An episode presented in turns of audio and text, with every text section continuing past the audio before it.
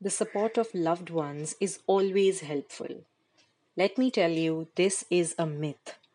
Hi, I'm Ruchi Bukhai, a psychologist and founder of EduPsych, and today I will be helping you bust some relationship in recovery myths. In theory, it's true that support is always helpful. Who doesn't want to feel supported? But in reality, the specific ways that loved ones try to be supportive might actually add stress or complicate your recovery efforts. This is one of the primary reasons why we recommend going to an expert uh, instead of trying to only bank on your loved ones to get the support that you need.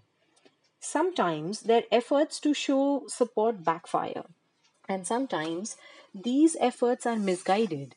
Sometimes loved ones will do things that they think are supportive, but that actually overstep your boundaries and make you resentful. For example, maybe sometimes they check in on you in ways that make you feel uncomfortable or controlled.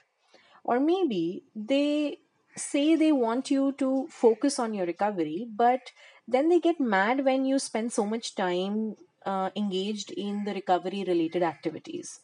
Maybe they mm, try to give you time to focus on recovery by taking over some of your responsibilities, but that ends up making you feel like they don't trust you. Well, uh, there are ways to set and maintain healthy boundaries, and we can certainly, you know, discuss uh, one of which is to communicate with others about how they can be most supportive of your addiction recovery efforts. But this is a myth that the support of loved ones is always helpful. Uh, it's in fact better that you seek a professional therapist's help in order to get the support that you need and also take along your loved ones to a therapist to help them understand the right ways in which they can be supportive of you.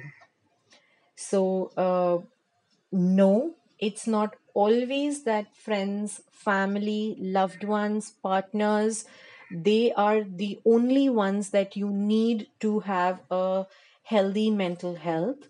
But it's important that the people that are surrounded, that you're surrounded with, they know the healthy ways of supporting you?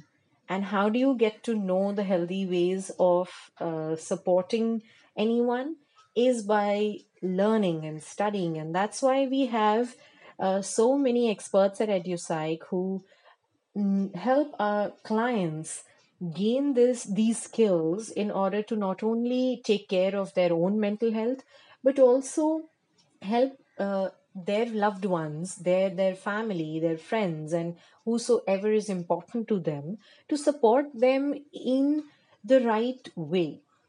So seek a therapist's help and uh, continue your recovery phase